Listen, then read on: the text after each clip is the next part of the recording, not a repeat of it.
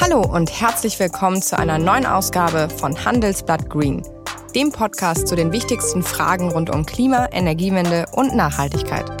Mein Name ist Katrin Witsch und ich begrüße Sie heute aus unserem Studio in Düsseldorf.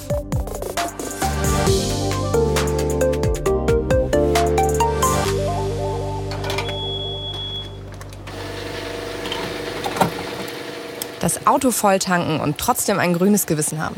Hört sich doch gut an, oder? Genau das verspricht Shell mit seiner neuen Ja-Sagen und CO2-Ausgleichen-Kampagne. Das hat man ja vielleicht schon mal gesehen in letzter Zeit an der Tankstelle.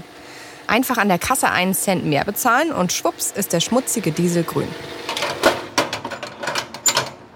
Tja, schön wär's.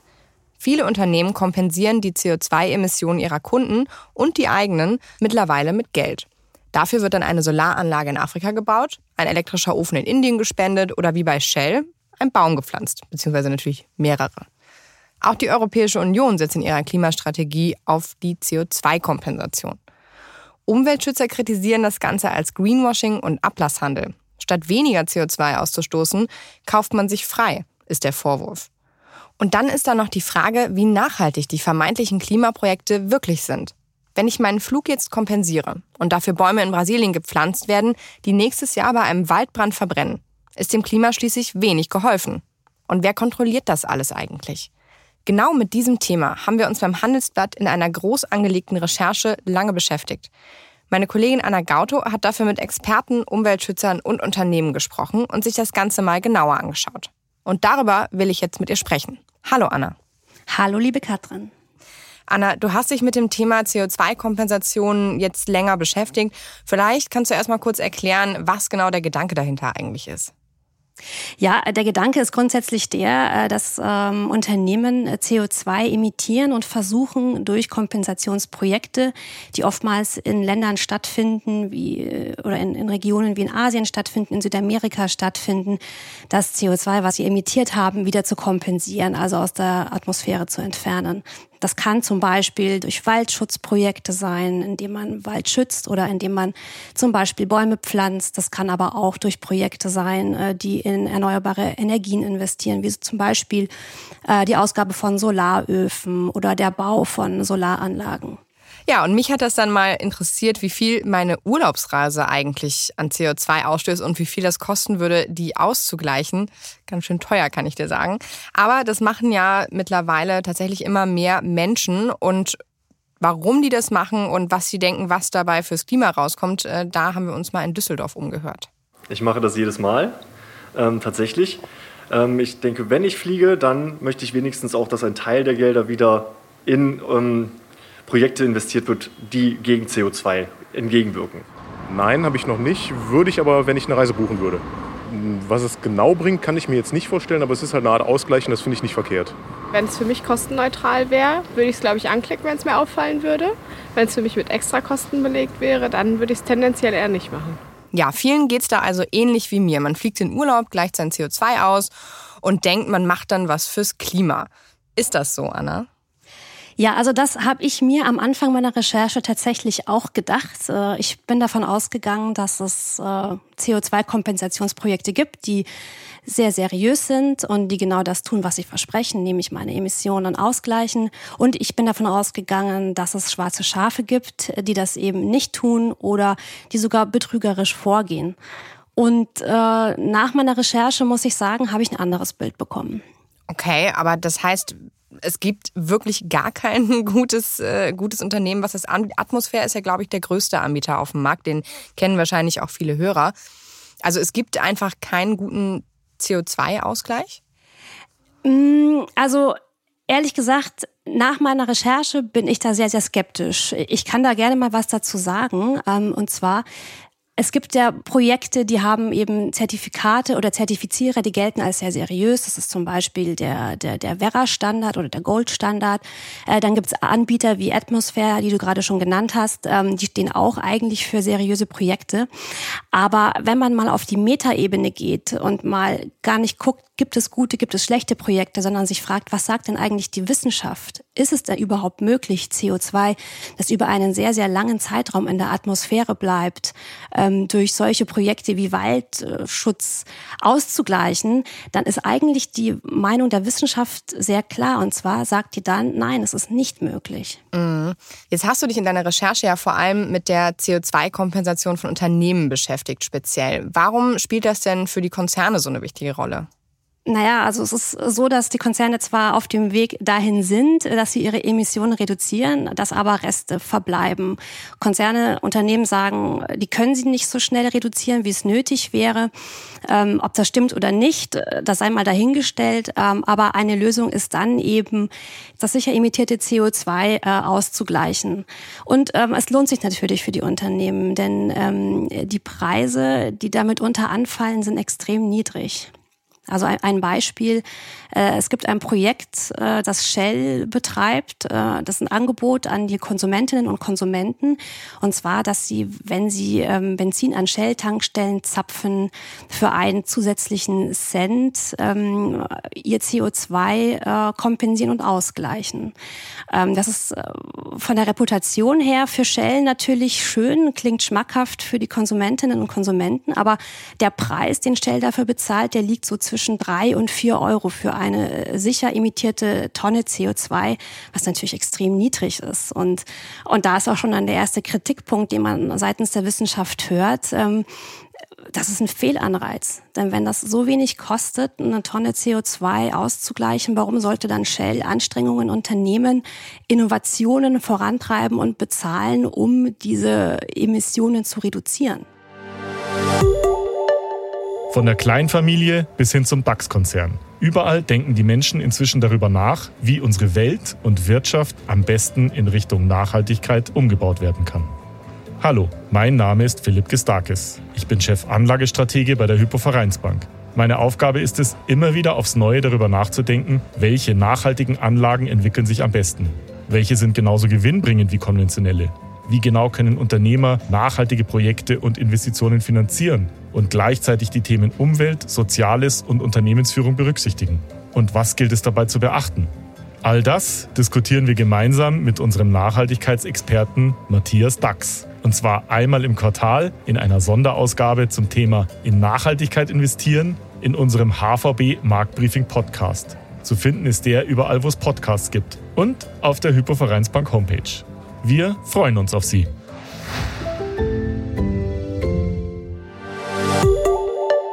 Aber wie kann das so wenig kosten? Ich meine, in Deutschland kostet eine Tonne CO2 25 Euro, soll ja jetzt auch steigen in den nächsten Jahren. Und im Emissionshandel kostet die ja mittlerweile sogar über 60 Euro. Wie kann es dann sein, dass Unternehmen Tonnen je 3, 4 Euro kaufen können? Naja, das ist der freie äh, CO2-Kompensationsmarkt. Der ist eben nicht stark reguliert, wird auch nicht stark überprüft. Ähm, es gibt Expertinnen und Experten, die sagen mir, wir, wir haben hier so ein, ein Wild-West-Szenario. Und ähm, die Beispiele, die ich mir angesehen habe, auch die, die problematischen Beispiele, die, die sprechen dafür, dass das der Fall ist und dass wir trotz äh, Zertifikationsanstrengungen äh, da eine kleine Milchmädchenrechnung haben, wenn es um das äh, Thema Ausgleich von CO2 geht. Aber was genau können denn dann so Probleme sein? Du hast ja dir bestimmte Projekte angeschaut für eine Recherche.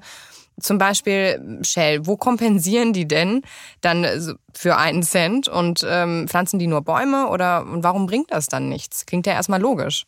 Ja, also vielleicht bevor ich was über die konkreten Projekte sage, würde ich gerne was dazu sagen, ähm, warum die Wissenschaft überhaupt äh, zu dem Schluss kommt, dass es nicht funktionieren kann. Und äh, da gab es ein ganz, ganz interessantes Beispiel in Holland. Und zwar hat da ein, ein Rechtsprofessor, der heißt Clemens Kauper von der Freien Universität Amsterdam, zusammen mit seinen neuen Studenten, seinen neuen Jurastudenten, einen Greenwashing-Case an der Uni durchgenommen. Und dann haben sie sich eben angeschaut, ist das, was Shell tut, diese, das Versprechen, ähm, Benzin zu neutralisieren, kann das aus wissenschaftlicher Sicht funktionieren. Mhm. Und äh, die haben ein halbes Jahr lang nichts anderes gemacht, als sich die wissenschaftliche Literatur dazu reinzuziehen und sind dann zu dem Schluss gekommen, das, was wir wissen, das, was gesichert ist, ist ganz klar. Der permanente Schaden, den äh, CO2-Emissionen durch Fossile verursacht, das bleibt bis zu 1000 Jahren in der Atmosphäre, kann nicht durch solche kurzfristigen Kompensationsprojekte wie zum Beispiel Waldschutz ähm, ausgeglichen werden. Und zwar, weil Wälder zum Beispiel abbrennen können, ähm, weil Wälder zum Beispiel durch Klimabefall affiziert werden können, weil Wälder gar nicht so lange leben, wie fossiles CO2 in der Atmosphäre bleibt. Und ganz spannend ist, die haben eine Beschwerde bei der holländischen Wettbewerbskommission eingelegt. Also ein richtig dickes Ding. Ich glaube, weiß ich, 700, 800 Seiten. Und die holländische Wettbewerbskommission äh, hat dann dieser Beschwerde stattgegeben und hat gesagt, Shell darf nicht mehr mit dem Claim werben, äh, dass es das CO2 neutralisiere, weil Shell nicht in der Lage war. Also es gab eine Anhörung, da kam eine Armada von Shell-Anwälten mhm. in fancy Anzügen und fancy Jobtiteln. Gegenüber saßen dann die, die Studenten der Freien Universität Amsterdam, aber die haben es nicht geschafft zu beweisen und nachzuweisen, dass dieses CO2 dauerhaft aus der Atmosphäre entfernt werden kann durch die Projekte, in die Shell investiert ist. Ich weiß gar nicht, wie viel die Niederlage das für Shell in den Gerichten in den Niederlanden ist, aber kein Wunder, dass sie nach London ziehen. Naja, ähm, genau. Und was du sagst, das macht natürlich total Sinn, aber die Unternehmen haben natürlich auch Argumente für ihre CO2-Kompensation. Mein Kollege Michael Scheppe hat genau für diesen Podcast mal mit der Lufthansa-Vorständin Christina Förster gesprochen. Die sieht das nämlich auch ein bisschen anders. Wir haben ja gesehen, dass auch Wälder zu erhalten, ähm, gerade in ärmeren Regionen der Welt, auch nicht ohne ist. Und da sind natürlich teilweise Kompensationsprojekte. Das ist aber, sage ich mal, sind nicht die wertigen Kompensationen. Sehr wertigere sind wirklich zusätzliche Anlage von Mangrovenwäldern, die wirklich auch bewährt sind ähm, und ähm, sehr, sehr viel CO2 äh, binden. Oder eben auch Ersatz ähm, von zum Beispiel Gaskochern durch Solarkocher, also Ersatz durch ähm, grüne Energien. Und da gibt es natürlich verschiedene Projekte. Wo ich ihm recht gebe, ist, dass das natürlich nicht die langfristige Lösung ist, sondern die längerfristige Lösung sind natürlich synthetische Kraftstoffe, ähm, die die CO2 ähm, aus der Atmosphäre entfernen ähm, und daraus mit grüner Energie äh, dann neuen Kraftstoff machen und dann wirklich klimaneutral sind. Aber die sind natürlich noch sehr, sehr gering zu haben, ähm, befinden sich in der Entwicklung. Und das ist für uns natürlich auch das Ziel, die Entwicklung hier voranzutreiben, die Industrialisierung dieser, sage ich mal, dieses synthetischen Kerosins voranzutreiben. Ja, hört sich jetzt erstmal logisch an. Solange es ja keine Alternativen zu fossilem Kerosin gibt, ist eine Kompensation, also jetzt einen Baum zu pflanzen, ob der das jetzt komplett ausgleicht oder nicht, aber dafür ähm, verhältnismäßig äh, dann eben Bäume zu pflanzen oder Solaranlagen zu bauen, ist doch besser als nichts, oder?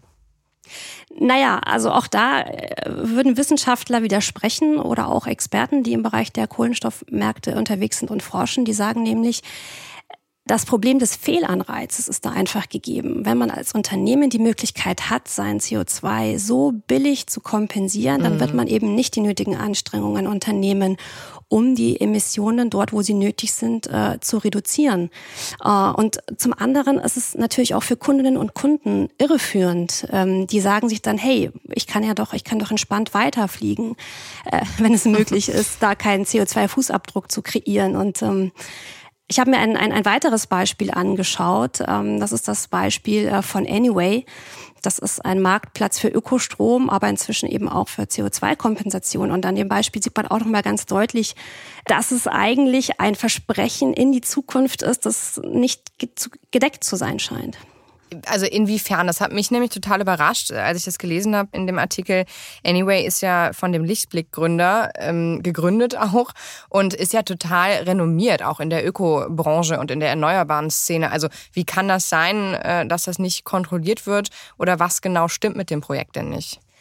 Ja, also das muss man tatsächlich sagen, das hat mich auch sehr überrascht. Ähm, aber an dem Projekt gibt es einige ganz große Fragezeichen. Und das erste ganz große Problem ist, dass Anyway, also die bieten ihren Kunden an, dass sie in eine, in eine Plantage investieren können und auf diese Art und Weise ähm, CO2 reduzieren und ausgleichen können. Und ähm, das Problem ist, dass Anyway schon mal überhaupt keine Zertifikate dafür vergibt. Das heißt, das es bedeutet, kontrolliert niemand oder? Es kontrolliert niemand von außen, ob tatsächlich äh, diese Baumplantagen ähm, das CO2 auch einsparen. Dann gibt es keine Berechnung, wie viel CO2 überhaupt eingespart wird. Äh, das ist ja ein ganz, ganz komplexer Vorgang. Geht es da um Baumstämme? Geht es da um die Äste? Geht es um die Blätter? Welche Teile von den Bäumen werden überhaupt CO2 einsparen? Ähm, Das, das andere Problem ist natürlich, wenn man kein Zertifikat hat, dann wird ja nirgendwo nachgehalten, ob der Projektpartner von, von Anyway, das ist ein, ein Plantagenbetreiber, der sitzt in Borneo, mhm. ob der das nicht auch mehrfach vergibt.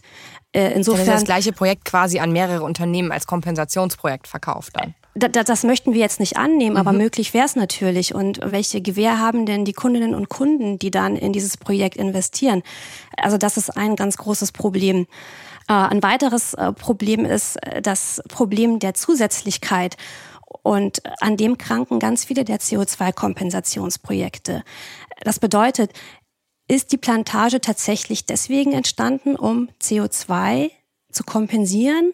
Oder gab es die vielleicht schon vorher und man versucht jetzt mit den CO2-Zertifikaten zusätzlich Geld zu verdienen? Ah ja, und dann ist natürlich nichts kompensiert, weil das gab es ja schon vorher. Ne? Äh, das, das gab es ja schon vorher. Ähm, diese Plantage gibt es tatsächlich schon eine ganze Weile und äh, schon bevor Anyway ähm, da dieses Angebot den Kunden gemacht hat. Denselben Kritikpunkt, äh, den machen Umweltschützer auch ähm, bei Shell. Mhm. Ähm, es sind zwei Kompensationsprojekte, die Shell unter anderem einsetzt ähm, für diese Benzinkompensiererei. Eins ist in Indonesien und das andere ist in Peru. Und bei beiden sagen Kritiker, dass die Projekte sowieso schon äh, Naturschutzgebiete gewesen sind und äh, gar nicht hätten abgeholzt werden können. Auch das eine Projekt, ähm, da hat Greenpeace eine sehr detaillierte Kritik und Studie dazu gemacht äh, in Indonesien. Das sei von der Papierindustrie bedroht gewesen, sagen die Projektbetreiber. Ähm, nach der Recherche kam aber heraus, das war wohl überhaupt nicht der Fall. Ähm, ein weiterer großer Konzern, der in dieses Projekt investiert war, nämlich Volkswagen, hat sich daraufhin eben zurückgezogen. Wie haben denn die Unternehmen reagiert, als du sie damit konfrontiert hast? Weil das sind natürlich äh, Kritikpunkte, die man eigentlich ja nicht von der Hand weisen kann, oder? Ja, also bei Anyway hatte ich den Eindruck, ähm, die waren da ein Stück weit überrascht von meinen Anfragen. Und ähm, auch die, die, noch ein weiterer Kritikpunkt ähm, bei Anyway ist natürlich der, wenn du den Kunden versprichst, dass du CO2 aus der Atmosphäre ziehst, indem du schnell wachsende Baumarten dort pflanzt, die sollen das CO2 ja speichern, mhm. aber die wieder fällst, um dann das Holz zu vermarkten, da musst du natürlich auch die Frage beantworten, was passiert denn mit den Hölzern? Gehen die in den Hausbau rein, damit das CO2 langfristig gespeichert bleibt? Oder nicht? Werden die vielleicht sogar einfach in die Papierindustrie gegeben und verfeuert? Und dann wäre das ganze CO2 wieder raus. Und auf meine Fragen habe ich einfach keine Antwort bekommen. Mein Eindruck war, die wussten selbst noch nicht so genau, was sie eben mit den Hölzern machen werden. Und dann haben wir ne, das nächste große Kriterium neben der Zusätzlichkeit, das dann nicht gegeben ist. Und das ist das Kriterium der Permanenz. Also wie permanent wird CO2 gebunden? Und äh, im Falle von Anyway kann ich nicht sehen, dass das äh, nachhaltig und langfristig der Fall ist. Ja, das klingt äh, tatsächlich alles sehr problematisch, aber die Kompensation spielt ja nicht nur für die Wirtschaft und die Unternehmen, sondern auch mit Blick auf das Ziel der Klimaneutralität in Deutschland und Europa und auch in vielen anderen Ländern der Welt eine wichtige Rolle. Also gibt es denn Lösungsansätze für dieses Dilemma, was du beschreibst? Ich weiß, dass das ja auch auf der Klimakonferenz Thema war, aber eher so äh, nach dem Dreh, dass man da Lösungen finden möchte, aber deswegen möchte man diese Praxis trotzdem weiter betreiben. Naja, also wer ernsthaft CO2 reduzieren will, der sollte das tun, indem er seine Geschäftsmodelle ganz kritisch überprüft und indem er sein CO2 da reduziert, wo es auch wirklich anfällt. Ähm, denn die Unsicherheit ist einfach sehr, sehr groß, selbst bei sehr streng zertifizierten Projekten, ähm, dass das CO2 wieder entweichen kann und wird. Ein, ein weiteres Beispiel, Katrin, sind zum Beispiel die Waldbrände in, in Kalifornien. Mhm. Ähm, da sind Unternehmen wie Microsoft äh, investiert. Natürlich müssen die Projektpartner auch sogenannte Bufferzonen einrichten äh, für solche Ausfälle. Aber die Waldbrände waren so verheerend und haben so große Flächen betroffen, dass überhaupt nicht klar ist, ob äh, diese Bufferzonen ausreichend gewesen sind. Ähm, was man vielleicht tun kann, wenn man unbedingt weiter in der CO2-Kompensation bleiben will, ist, dass man äh, sich wirklich die Kompetenz und die Expertise ranschafft und die Projekte vor Ort äh, sich selber anschaut und wirklich mit strengen Zertifizierern zusammenarbeitet. Aber eine Garantie, Katrin, ist es aus meiner Sicht nicht. Ähm, und nach wie vor, wenn man sich anguckt, der Artikel 6, das ist der Artikel, ähm, der relevant ist, ähm, jetzt auch auf der Klimakonferenz mit verhandelt wurde, der lässt nach wie vor auch einige Schlupflöcher übrig. Äh, einige Dinge wurden besser geregelt, wie zum Beispiel das Problem der Doppelzählung. Aber nach wie vor ist das tatsächlich ein Fass mit einigen Löchern, möchte ich sagen. Ja, da gebe ich dir absolut recht. Ich glaube, dass es aber der Lösungsansatz, den du eben genannt hast, tatsächlich der bessere ist, als es gar nicht mehr zu machen, weil wir werden ja noch Jahrzehnte tatsächlich CO2-Emissionen haben, die wir nicht vermeiden können. Da muss man ja auch mal ganz ehrlich drauf gucken. Und deswegen ist es natürlich besser, das System, was man da hat, vielleicht einfach deutlich strenger aufzuziehen. Aber wir werden ja sehen, was passiert. Und äh, vielen Dank, Anna, dass du uns da so ausführlich darüber berichtet hast. Ich glaube, das ist ein Thema, wo viele Hörer wahrscheinlich äh, auch mit Interesse das aufnehmen werden, wenn man es eben selber auch macht. Und ähm, ich habe jetzt noch eine letzte Frage für dich. Wir fragen mhm. nämlich immer alle unsere Gäste, wann sie eigentlich in ihrem persönlichen Alltag das letzte Mal ein schlechtes Gewissen gegenüber der Umwelt hatten. Wann war denn das bei dir? Oh, wann hatte ich das letzte Mal ein schlechtes Gewissen? Also ja, tatsächlich, ich, ich bin gerade in, in Belgien unterwegs und äh, wir kamen relativ spät abends an. Ähm, und dann sind wir in den nächsten Supermarkt gegangen und ähm, das, das war ja eine große Kette und mein Eindruck war, da war alles wirklich voll mit Plastikfolien, alles war verpackt, noch und nöcher, aber wir haben dann trotzdem zugegriffen, einfach weil wir müde waren und sagten, okay, wir brauchen jetzt was zum Abendessen und ich wusste schon, das ist nicht gut. Ähm, und ich gelobe Besserung. Also das nächste Mal vielleicht in einen Unverpacktladen. Wenn wir einen finden, genau, und sonst müssen wir uns was, was mitnehmen, wenn wir unterwegs sind, genau. Ja, dann auf jeden Fall viel Erfolg dabei, Anna, und schön, dass du dabei warst. Ja, danke, dass ich dabei sein durfte. Liebe Grüße nach Düsseldorf. Das war Handelsblatt Green für diese Woche. Wenn Sie Fragen, Themen oder Anregungen für uns haben, schreiben Sie uns einfach eine Mail an green@handelsblatt.com. Ich bedanke mich für die Produktion bei Alexander Voss und wenn Ihnen unsere Sendung gefällt, freuen wir uns natürlich über eine gute Bewertung in Ihrer Podcast-App. Bis zum nächsten Mal.